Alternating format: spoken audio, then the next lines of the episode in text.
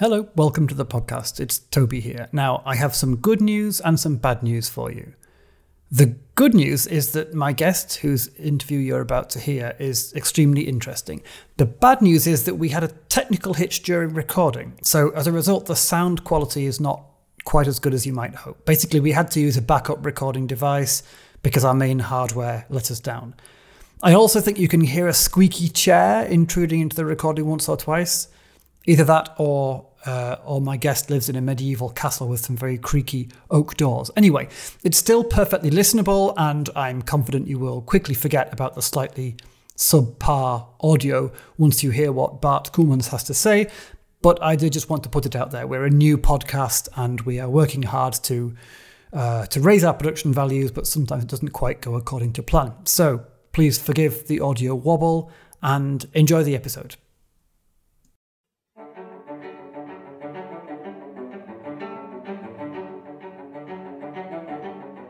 Hello, welcome to the Science for Policy podcast. My name is Toby, and I'm very happy to introduce and welcome to talk to me today Professor Bart Koelmans. Bart is the head of the Aquatic Ecology and Water Quality Department at Wageningen University in the Netherlands. He's an expert on plastic pollution, especially microplastics and nanoplastics, and he's the editor in chief of a journal with the very creative title Microplastics and Nanoplastics. And most interestingly for today's conversation, he is frequently called to give expert advice on microplastics pollution to policymakers in prominent international bodies, including the UN, the EU, and a few more besides. But hi, welcome. Thanks so much for agreeing to have this conversation. Good morning, Toby. Thank you for the invitation. Looking forward to uh, talk with you about science and policy. So, first, and this is important to me personally, how was my pronunciation of Wageningen? Uh, it's it's it's good. Yes. so uh, talking with English people, I would mostly myself switch to Wageningen. Oh, really? Okay. but uh, yeah, but you already approached it much better. It's it's Wageningen. Uh, so yes, very, fairly good. yeah. Okay, that's very generous of you. So uh, I'm grateful to you not only for joining me, but also for agreeing to speak my native language and not yours. I think that will probably work better all round. I can imagine. So, full disclosure for the audience, Bart, uh, you and I have worked together a bit in the world of evidence for policy, and I'm very interested, obviously, in your views on that world and your role in it. But before we get into that, I wanted to just ask you, by way of introduction, if you could tell us what exactly you do in your day job. Because it says here that your research focuses on, uh, quote, the integration of environmental chemistry, ecotoxicology, stress ecology, and quantitative systems analysis by combining the strengths of laboratory experimentation, field study, and model development. Right. So, so what do you actually do? yeah, I understand. Yeah, on a website, you always uh, write down in a very broad sense. It's more like the domain. Uh, but on a day to day basis, of course, we focus uh, on specific issues. So very generally, I'm a, I'm a nat- natural scientist working on environmental quality, uh, but my research now is focused very much on plastic pollution. Um, so that means it's very much about uh, yeah improving our understanding of transport and fate processes, effects, and risk, and then especially ecological risks, but also human health uh, implications. Um, of course, also teaching. Um, working with other researchers, PhD students. As for the science, it is uh, yeah, it is it is mainly plastic uh, research, and I think a key feature of what we do is uh, trying to understand systems. So we see a lake as a system, uh, or a river, or an environmental compartment, and there are, are always many processes going on in the system. So it's the whole that we would like to uh, to understand. So, uh, in what I read, the part about model development presumably refers to that. Right. So, um, it's always about trying to understand a system and capture then the behavior of a system in a model, and then use the modeling to uh, yeah to make predictions. Mm-hmm. Um, but also these model simulations can inform experiments, so we can design experiments better if we use model simulations. Right. Yeah, that makes sense. And it's a pretty high profile field. I mean, lots of people, scientists and non scientists, are interested in microplastic pollution.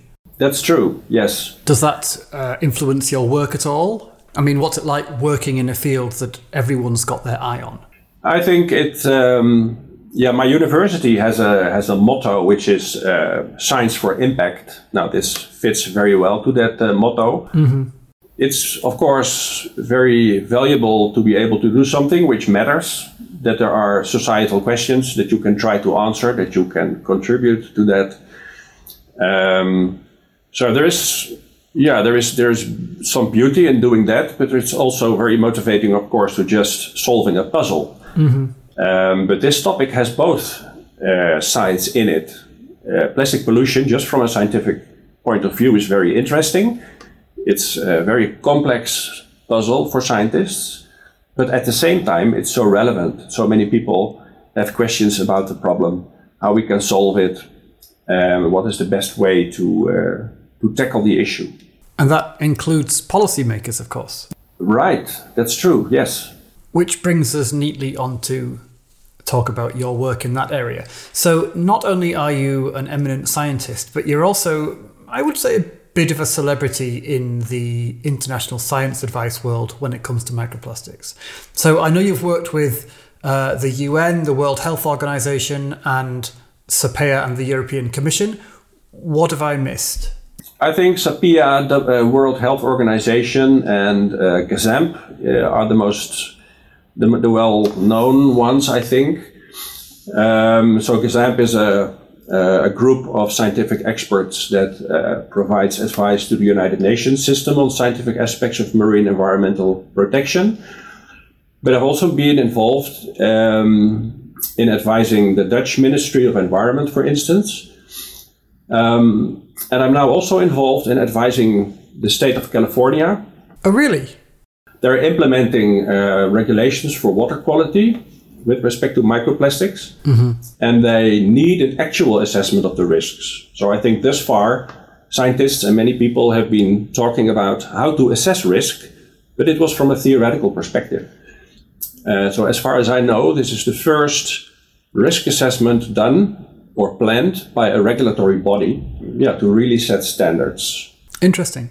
So, uh, finally putting into practice the theory that you've been developing. Yeah, exactly. This is this is exactly where some of the scientific concepts that uh, scientists worldwide, but also our group, uh, where these concepts can be used um, in a risk assessment. But it's it is not very straightforward. Um, doing this actually also means very much evaluating whether these concepts make sense. They have never been tried out in practice. Um, they have never been uh, evaluated or maybe even criticized by by policymakers. Uh, so sometimes the scientists could say we need very detailed measurements or a very laborious way to to assess certain aspects which in practice is not feasible if it's for uh, standard or routine monitoring. Mm-hmm. So there's always a balance between um, wanting to know all the detail and the, the day-to-day feasibility, and also cost uh, resources uh, play a role there. Right. So this is where the rubber hits the road, where you find out if the framework you've been building for policymakers is actually any use to them. Right. So this is uh, one of the areas I really want to ask you about. It's the question of um, communicating risk to non-scientists, policymakers, and others. So when, for instance, a policymaker asks you, "Okay, what are the risks posed by microplastics pollution?" What do you say? Is there a simple reply? Yeah, I, I got this question a lot. I bet. Um, so yeah, I must say I, I, have some sort of a standard reply, and it it's a yeah a, an answer that has several stages. So the first thing I would say is that it that it depends. Um, I would explain that uh, risk is a rather ambiguous notion. It means different things in the minds of different people. Um, and then I would explain that, um, yeah, what what the public uh, understands of risk is very different of what many scientists understand risk is. In what way? That's interesting. Right. So I think that in society, it's more like anything that interacts or maybe harms something that people value is sometimes perceived as risk. Okay. So it's, uh, for instance, plastic does not look nice on a beach, or if people see plastic floating in the ocean, they feel that it's it's not it's just not right. Um, they value the ocean. They have a passion for nature very often. Um, so these two things do not do not fit together. And then um, this notion of risk and adverse effect is very very easy, uh, very easily pops up in their minds. Uh, whereas in the natural sciences and also in formal procedures of risk assessment, it's a far more technical approach. There we would say that it is the dose that makes the poison. Uh, so any chemical or plastic is not toxic or safe inherently, not auto- automatically. There's always a certain dose above which a chemical or, or plastic could cause adverse effects. And also, uh, if you are beyond that dose, then yeah, basically it will still be safe. So that's very, very different. This plastic floating in the ocean um, formally does not necessarily cause a risk to, to organisms if the, if the concentrations just are low. So who has to budge in a situation like that? Because obviously, then you've got two different understandings of risk, or, or rather, um, of what counts as an adverse effect. So you have your uh, nature lover who says, Look, if I'm walking on the beach and there might be a plastic bottle floating in the surf next to me, uh, well, that's something I'm concerned about. It's something I consider to be a risk. But if the scientist then comes back and says, well, actually, technically, that's not a risk because, in a scientific sense, we're only concerned with the level that pollution has to reach before it's toxic. Um, you, don't you have some failure of connection, some some failure of communication there? What what do you do about that? Right. Well, I think it's very important then to talk about roles that different uh, people play in this whole discussion that you are referring to. Um, so I think that the policy that uh, uh, politicians, uh, policy makers advising politicians, um, they basically have the responsibility to oversee everything and to take into account the economic interests, other interests, uh, nature conversa- conservation, um, and also some scientific arguments that would relate to ecological risk. So, whether some animals or human health would be affected by microplastics. So, it's not only about this natural sciences motivated risk. I think the other type of risk, the broader type, um, is probably more important for, for a politician. So it's only this small role that scientists play, I think, in um advising on this well defined part of the whole story.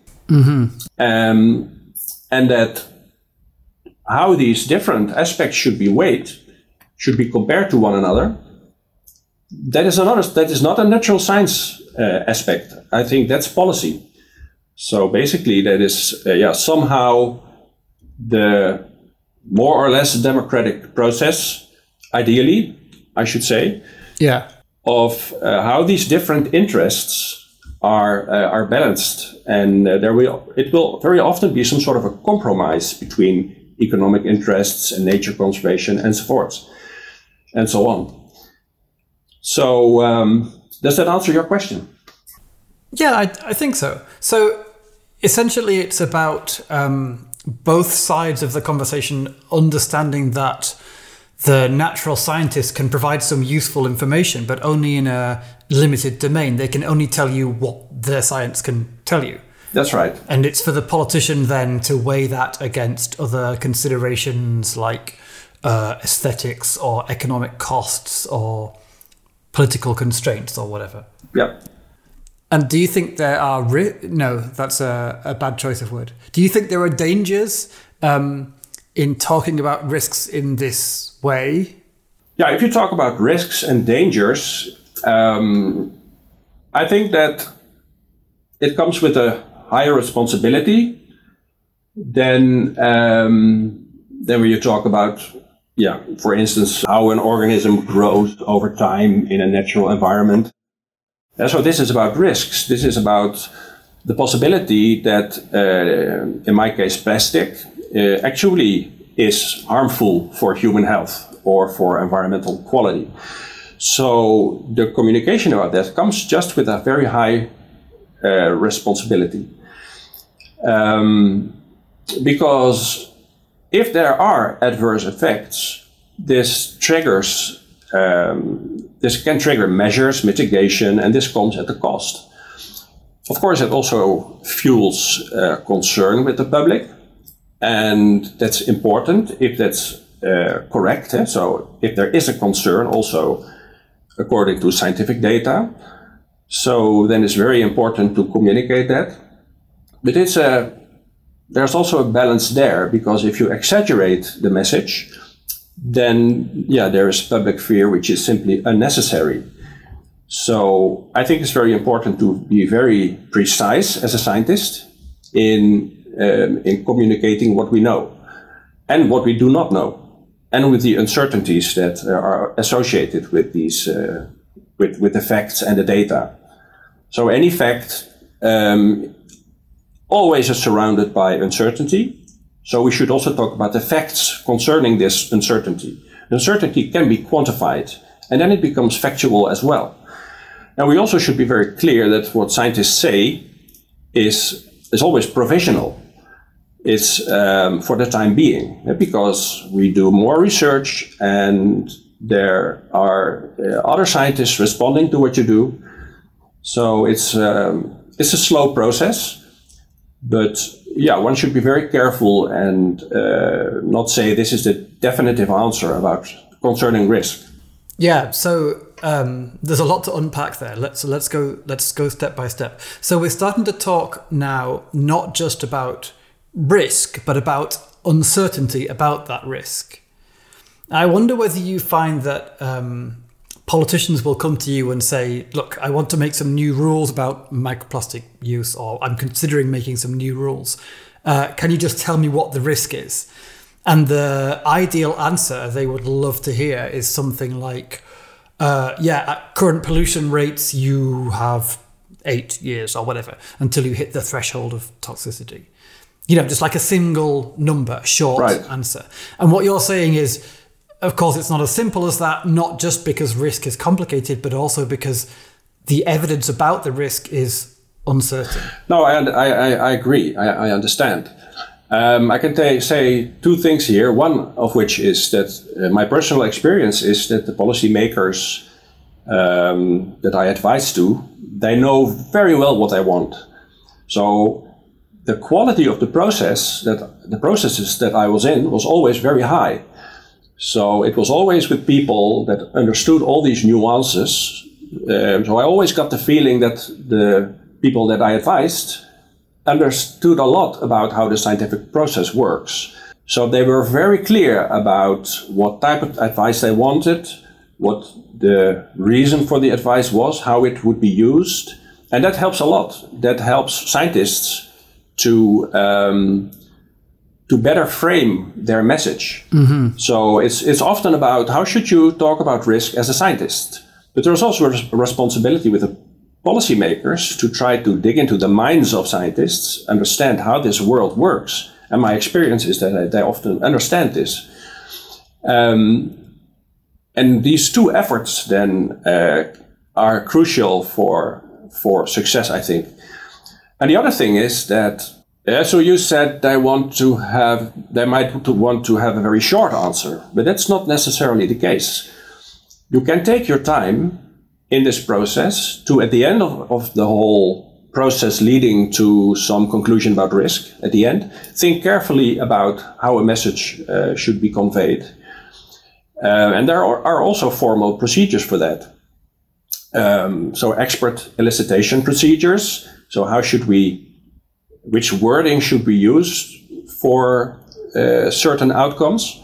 If you are with a group of 20 experts, they will all have a different view on this. But there are formal procedures to, uh, to tune the wording, to select carefully what the associations are of the words, words that you use and optimize this. It will always be a compromise, but um, yeah, I think this, this, this is all what you can do. And then there's also, I, I said there were two things, but maybe there's a third aspect which is important here. Uh, there's also um, what happens after this outcome is communicated to policymakers or the, or the public. It is impossible to do it uh, right. There will always be some noise on the, on the line. And different people have different views, so they will hear different things in what you say or what you write. So there's also a huge responsibility, I think, for both policymakers as well as scientists to um, not remain silent about what happens after uh, these outcomes are communicated to the public and uh, policymakers. So, for instance, when I have an interview about risk of microplastics, and uh, it's a journalist, and I think uh, that's correct, but on this point, maybe it's not exactly what we meant to say, then I have the opportunity to, to explain what I meant. And this is always appreciated. Um, so uh, it is not spot on right away, but it's a process. And by explaining again and again, I think, and at least hope, that uh, yeah, at the end the, message converges to um, what what it should be. That's it's really good to hear that you're optimistic about that process of uh, of convergence. You mentioned something else there that I wanted to pick up on. I remember when you were chairing the SAPEA working group uh, meeting on, on microplastics for the scientific advice mechanism, so for the European Commission. And I was sitting in the audience, as it were, of one of your meetings, sitting at the back of the room. Of course, there wasn't an audience, these are closed door meetings. Um, and you had a fascinating discussion about exactly what words to use to describe levels of um, probability, I think it was. So if you say something is possible, or likely, or unlikely, or extremely likely to happen, and the discussion, if I remember rightly, some of the discussion was about what uh, kind of numerical value the audience might have in their mind when they hear a word like uh, something is likely. Can you say a little bit more about that process and how it works? Um, yeah, I can say so, uh, I can explain a bit about that. There are uh, formal expert elicitation procedures in place. They have been described. There are protocols for that. I think that also the people advising on climate change, the IPCC uses the, these tools. Right. I also know that when people talk about risks of pesticides, for instance, EFSA, the European Food Safety Authority, has these procedures uh, in place. And in our discussions, we uh, used these tools. So scientists could say, okay, the risks of microplastics or plastic debris in general is too early. We need 10 years of research. But a policymaker often says, yeah, but we need to say something today. We need a decision today. And then scientists say, well, there's insufficient data or the evidence is very limited and surrounded with a lot of uncertainty. So then what to do? And then just bringing in experts and that share their view and sometimes I must admit a bit of a gut feeling, um, is the best you can do.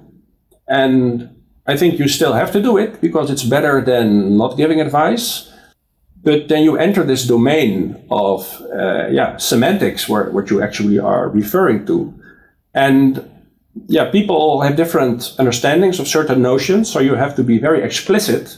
What do you mean when you say uncertainty? What do you mean when you say evidence? What do you say, mean when you um, say probable or likely? So it's basically a discussion about semantics and defining that and writing that down and putting this on a scale. And then at the end, asking those 20 experts what their votes are on a scale of likeliness for, for instance, a risk or an adverse effect. And, and you can then in a in a rather quantitative way, put that in a uh, in a graph, um, which expresses the uncertainty between the views of all these scientists. So for some of these things, it could be a very narrow interval. And for, for some other aspects, it could be a very wide interval. So we were talking about uncertainty. It's still uncertain. But this is about the views of the scientists about these things that have been said. And policymakers can just look at that and it can inform them uh, because the things that were said with more certainty, of course, then could have a, a, yeah, a higher weight in the, in the whole discussion or what they would like to do with this, uh, this advice. Yeah, that's great. And I think I hadn't quite appreciated until uh, listening to you explain it just then what maneuver is being done there. So let me try and uh, uh, let me try and describe it to make sure I understand what you're what you're describing. So you have a situation where the evidence is incomplete and therefore there's a, a, degree of uncertainty around the conclusions because we have to wait to get more evidence or because the evidence we have is ambiguous or contested or whatever it happens to be and so as a way to try and quantify that as a way to give the policymaker or whoever some kind of clear expression of that uncertainty a way for them to get a handle on it you ask a bunch of scientists to essentially each individually vote where on the scale of likelihood uh, of a particular outcome they think reality is. And then based on the range you get, or not just the range, but the shape of the curve, I suppose, is an expression of the uncertainty. Is that the idea? Yes. It is a, an expression of the uncertainty in the minds of these scientists. Right. Right. But you're kind of doing a, a bait and switch here. right? Because you're being asked about the likelihood of something. So essentially, um, a probability curve, an objective probability curve. And what you're giving instead in your answer is a different curve that describes epistemic uncertainty, the range of opinions of scientists on that empirical question. Yes. And so there is limited evidence, but yeah, experts are experts, but it's more like a jury. They have the role of a jury rather than uh, people that know that two plus two makes four. Right. Um, uh, it is like adding very uncertain things in a very complex environment, and the environment is complex. So uh, you can never investigate all the locations on the Earth. We do not know what the concentrations of plastics are. So if we, for instance, see uh, a certain distribution of concentrations, um, can we say there is no higher concentration on Earth than the highest one we have observed? No, that's not the case. And uh, we often use this word a hotspot location. So there could be hotspot locations in a harbor or dependent on the flow or the wind where plastic concentrations are far, yeah, far higher. Mm-hmm. And it's not unthinkable that these lo- that these locations uh, exist, but it's speculation. It's pure speculation. But it's an educated guess. It's not a wild guess. It's still an educated guess. And I think that's a very important thing to say that the educated guesses of 20 experts um, have value, but one should realize that it's basically a jury outcome uh, rather than a fully deterministic outcome of a, of a process. But once again, if that is also described explicitly the way that this process was done, yeah, then it's just into the hands of the policymakers to say, well, that's that's useful enough or not. But the scientists should also then say, we uh, we do not know for sure, but our best guess is like this, and it's the outcome of uh, yeah of an expert panel of twenty experts. And I already explained that you can quantify the uncertainty and the variability in these answers. Yeah, that's that's right. Because part of me wants to complain that you're basically substituting one kind of uncertainty for another, which is kind of cheating. But of course, being practical, what the policymaker needs is just some kind of understanding of the degree of uncertainty so that they can decide what to do with that. Right. And this is a way to give them something rather than just saying, I don't know. Yeah, it is. I, I realize and admit that it has a a slight flavor of uh, it's better than nothing, right? Sure. So so basically, you could say you're almost empty-handed, but are we empty-handed? Well, I, I think not. I think that if you put 20 smart people in a room and they go through a careful process that uh, the outcome is, is valuable.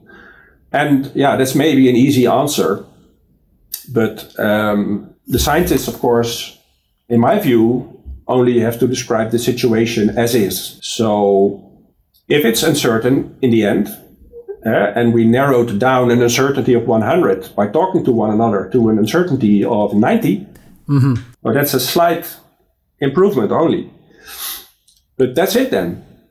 And um, yeah, we should try to not overstate and not, not try to be more accurate than we are. And then it's up to poli- yeah, the, the policymakers indeed to take that uncertainty into account. And there are tools that they have that scientists do not have, but policymakers have options like we take a precautionary principle or, well, yeah. things like that. So, as you've said uh, very clearly, this approach is valuable because it's a way of saying something rather than nothing. But it's only really valuable as long as it's accompanied by a careful explanation of, of, of, what you've done, of how that conclusion was come to, so that the audience understands what they're getting when they see this graph of guesses about probability. Right. That's really interesting. Now, we've been talking so far about advice mostly to policymakers, but there's a whole different dimension, which you've touched on once or twice, which is how that advice is communicated to the rest of the world which includes obviously uh, non scientists, but really a wide range of people with different interests and backgrounds and perspectives. So, when you're talking to uh, a journalist, as you mentioned, or when you're talking to a lay audience giving a public lecture or something, you aren't giving them the report or even this graph with the with the uncertainty curve. You're giving them something much simpler. So let me give a, a concrete example. Okay, the review that you chaired for SAPEA, I think, was um, 170 pages or so. And the study on drinking water that you did for the World Health Organization was uh, 124 pages, it says here. So these are long documents full of detail. And most people, I mean, even being realistic, most policymakers probably aren't going to read them from cover to cover, which is why the question then arises of how you summarize the content of these reports. So let me now read you the quick summary that WHO published about your report. Here's what it said. Based on the limited evidence available, chemicals and biofilms associated with microplastics in drinking water pose a low concern for human health. Although there is insufficient information to draw firm conclusions on the toxicity related to physical hazard of plastic particles, particularly for the nanosized particles, no reliable information suggests it is a concern. Now, given the conversation we've just been having, it seems clear that there are a load of those tricksy words in there. You know, like low concern and um, limited and firm and reliable. Things that your audience could reasonably interpret in a variety of ways. So, I suppose my main question is what do you think about that summary? Is it accurate? I mean, does it accurately describe what you said in your report? So, I, I think this wording is correct. Um, however, people should realize that uh, yeah, you have a you have like uh, 400 uh, references in the report, and they have been studied and integrated, and there is a synthesis, and then that leads to a report of 100 pages or 200 pages with a lot of uh, nuance and detail, and then there's an abstract, and the abstract um, of course, is, is always less detailed and nuanced than the, than the whole report, and the same holds for the, uh, the, the lines, the sentences that you just read. So, yeah, I think it's for me rather trivial to say, do not complain about the headline. We know the headline in a newspaper is not what should you should uh, respond to. And I know that in, in today's society, uh, there's a lot of response on uh, tweets and, and headlines. And but um, I would hope that the, the public realizes that a headline has a function to draw your attention to something, and then please read the whole thing. And that also applies here. So these parts of a document have a function. They are not there for nothing. They are just to meant to touch upon something that you get an idea of what it's about. But there should maybe we should uh, above each abstract always write this is the abstract. Please read the whole thing. uh, so like a manual, what what does it mean? And this, yeah, this is so self-evident in a way, but again and again, this misunderstanding of what these texts actually mean on a document or a website, um, yeah, are going on and on and uh, lead to confusions. I think. Of course, that that doesn't mean that these headings um, and abstracts should not be carefully written, and that is why you see this text. Uh, limited, what's that? Um, insufficient, what's that? So in these sentences that you read, there are a lot of relative notions that you can think of a scale, but each reader will have a different scale mm. with limited and, and so on. So um, it, there's a message here that is that there's not an urgent, acute uh, disaster going on, but it's it's it's also not at the other end of the scale. There's a limited evidence available. There's insufficient information to draw firm conclusions, and so on. And for the detail, one should read a report. So I think that the people involved in writing these reports, they, um, yeah, they talk to journalists or they also um, give keynote presentations or they have presentations in a science cafe, for instance. And these are always situations where you can explain in more detail. So if I talk about the WHO report in a science cafe, I know about these pitfalls and caveats, and I, I build up a lesson, basically, a, a storyline which explains why these words are used. So I would talk about this concept of it's the dose that makes the poison. I would talk about um, that plastic emissions of today are not the plastic emissions of tomorrow. Uh, I would talk about that all this information is provisional in a way, so that so that the public understands. And um, I always get the feeling that these meetings are very fruitful and that most times there's a real understanding, uh, especially when there is a good discussion afterwards. So yeah, that there is a good interaction with with the group. Um, I think that's very important because you get all kinds of questions about exactly these sentences but it's you then get the opportunity to to explain. Mm-hmm. Um, yeah, and I'm I'm rather positive about the the uh, the results of those meetings. Yeah, and that's something you mentioned earlier, which I didn't really pick up on at the time, but I think is important. The idea that this is not just a one and done thing where you give the answer and then drop the mic, right? Right. That it's the start of a conversation where you can give the outline and then drill down interactively into the details depending on how the audience responds. And I suppose you've also got a kind of inevitable difficulty in principle that if you reduce something from 124 pages to two sentences, of course, by definition, you're you're not only going to remove detail, but you're going to widen the range of possible interpretations. Given that you've taken out that detail, you can express yourself less clearly in 200 words than in 200 pages. Right. There's then a slightly different criticism that could also be made, perhaps. So, so far we've been talking mostly about the importance of communicating exactly what you mean, uh, expressing the uncertainty clearly, and um, especially with these short summaries aimed at non-experts, they should be as carefully written so that they communicate as clearly as possible what the evidence does and doesn't say. Fine, but perhaps there's a slightly different question also about political or societal, uh, uh, you might call it helpfulness, about the contribution you're making to the debate. So, is it possible to have a summary that's accurate in that we can agree it, it correctly reflects the evidence underlying it, but is nonetheless unhelpful? For instance, what if your carefully worded abstract is uh, seized by the plastic industry and waved around to say, um, look, no, no urgent cause for concern here. Business as usual. Okay. Yeah, I understand the question, and that's. Um, I think it's a very good question. um, yeah, and this touches very much on yeah what you see as a role of a scientist, and different scientists can take a different position here. Which they have the full right to uh, to do.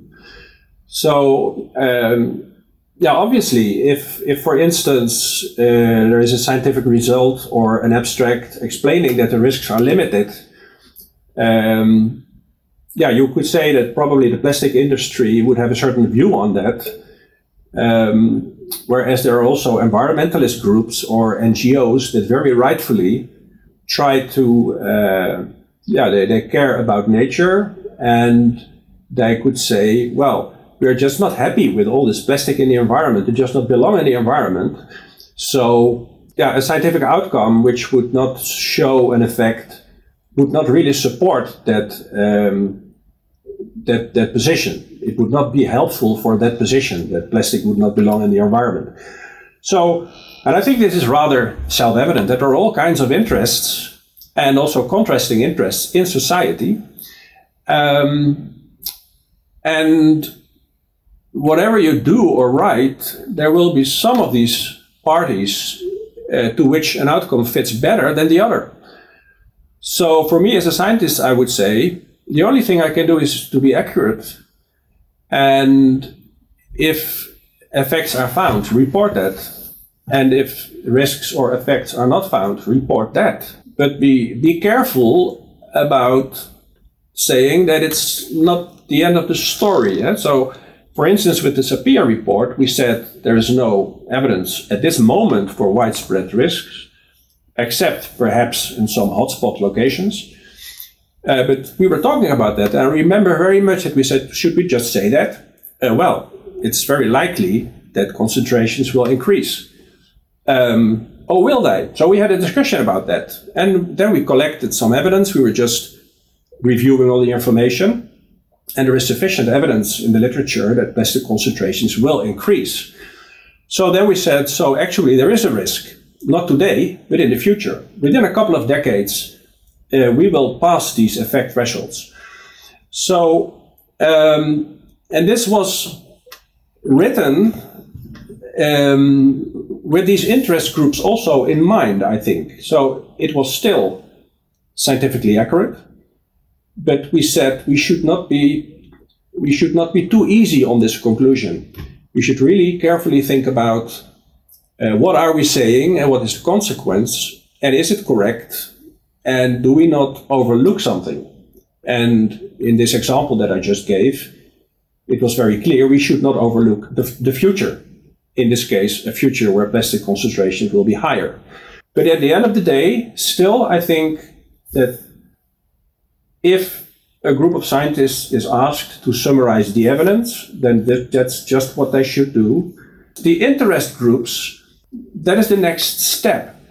So, in the SAPEA process, for instance, when the report was published, uh, later on there were specific meetings with, with interest groups, with the plastic industry, and with NGOs, and many organizations that have anything to do with uh, plastic production or the flow of plastic in society or in the environment.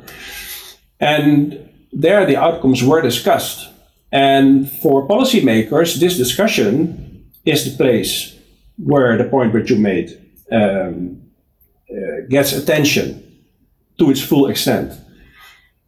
Because then you come to uh, yeah, measures and whether or not things should be transformed into regulations so I think that is the, the domain where these this balancing of different interests should be made, but rather not in this uh, first phase where just the evidence is reviewed. Yeah, I can hear you treading this carefully, treading this really fine line, saying on the one hand that the role of the scientist is just to review the evidence and present things as they are, and it's not within the scientist's gift, at least as a scientist, to start interpreting and judging what should happen next and so on. And that's a very clear position. But on the other hand, you did also have in mind when you were thinking about how to present your results, you did think about how it might be interpreted by different interest groups. And you did try to make sure that what you were saying not only was accurate, but also kind of fit with how you thought the consequences ought to play out. I don't, I, mean, there isn't really a question here, perhaps. It's just um, maybe a tension that's intrinsic to being a scientist who's involved in policy. Well, yes, but I think um, so. Scientists or an expert group like that, the one that we had in with WHO or with SAPEA, um, they are part of society as well, right? We know that we're writing a, a report. There's always people advising on uh, on the summaries, and the scientists play an important role there. But we should not be naive. Always, when you write something, whether it's a scientific article or a report like this, or a more popular science article, or you write something in the media, the, the author has its audience in his or her mind. Um, so the expert groups that I was in always had in their minds, okay, who will be reading this? And how can we write it in such a way that the essence of what we think, and that's just the science as is, is communicated as good as possible for the whole suite of possible views that people or groups or organizations could have on what we write. Now, that's very complex. So it will not be perfect. It will never be perfect.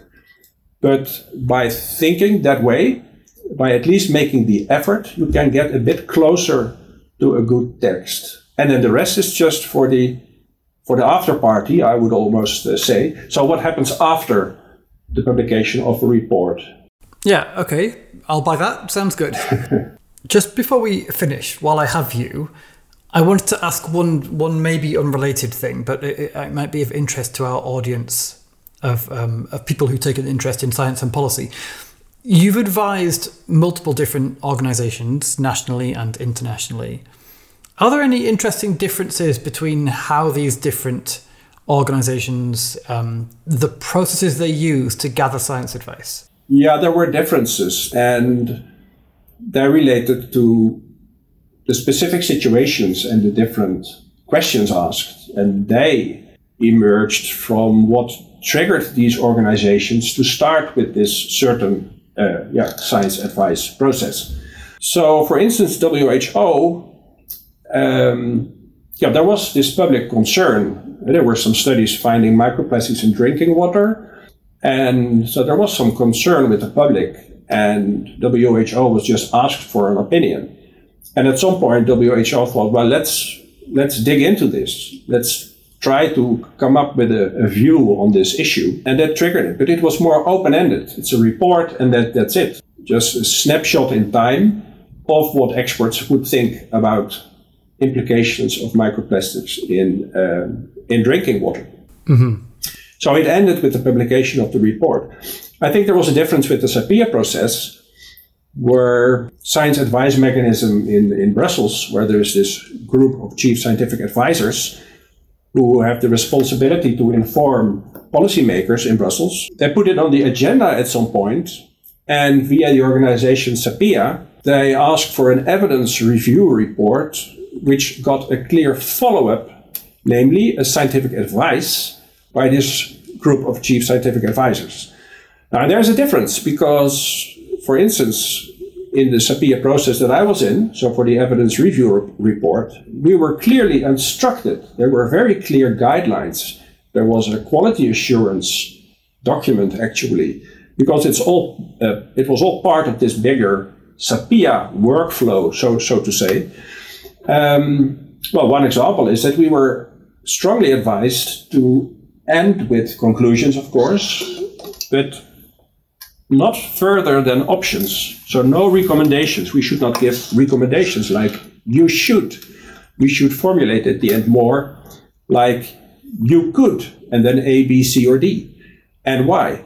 But just offer a menu to the scientific advisors who could then pick and translate and interpret and um, and then make real recommendations out of that. So that was a clear instruction that we got, and that made the process much different. It was basically easier because we just had to follow a protocol in a certain way. Of course, within the scope of what we had to do, it was complex enough, but the, the whole setting was very clear. And the WHO process, I think, was different because there it was just reviewing the evidence and getting some idea about what the possible implications could be for human health. And there it stopped.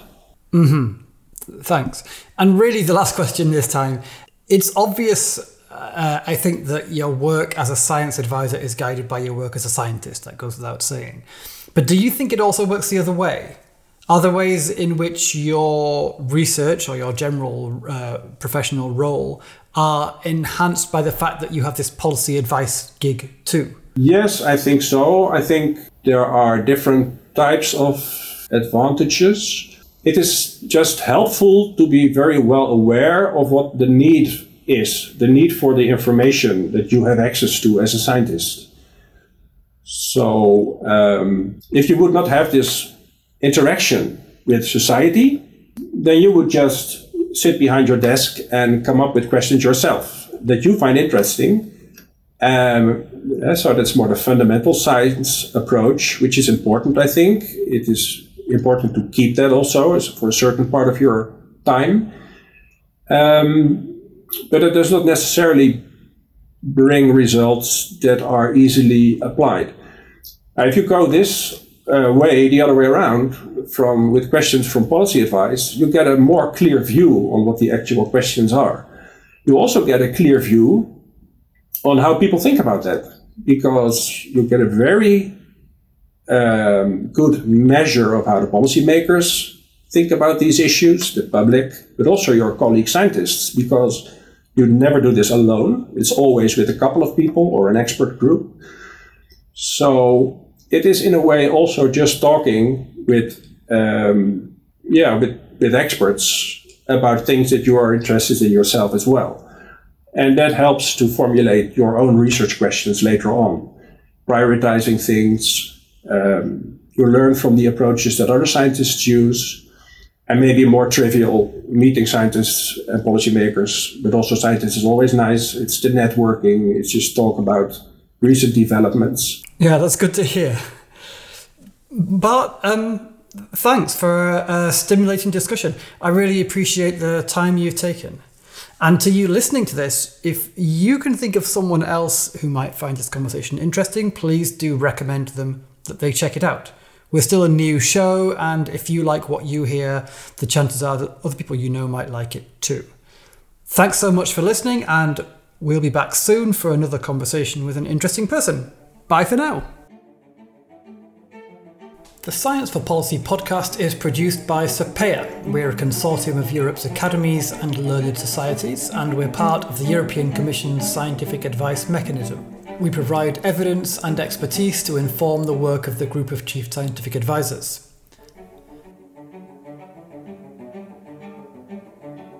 SAPEA is funded by the EU's Horizon 2020 programme for research and innovation, and you can find lots more information about us and our work at sapea.info. Finally, the rather lovely cello music that's playing right now is performed by Elizaveta Sushchenko. So I will shut up and let you enjoy the last few bars. Bye for now.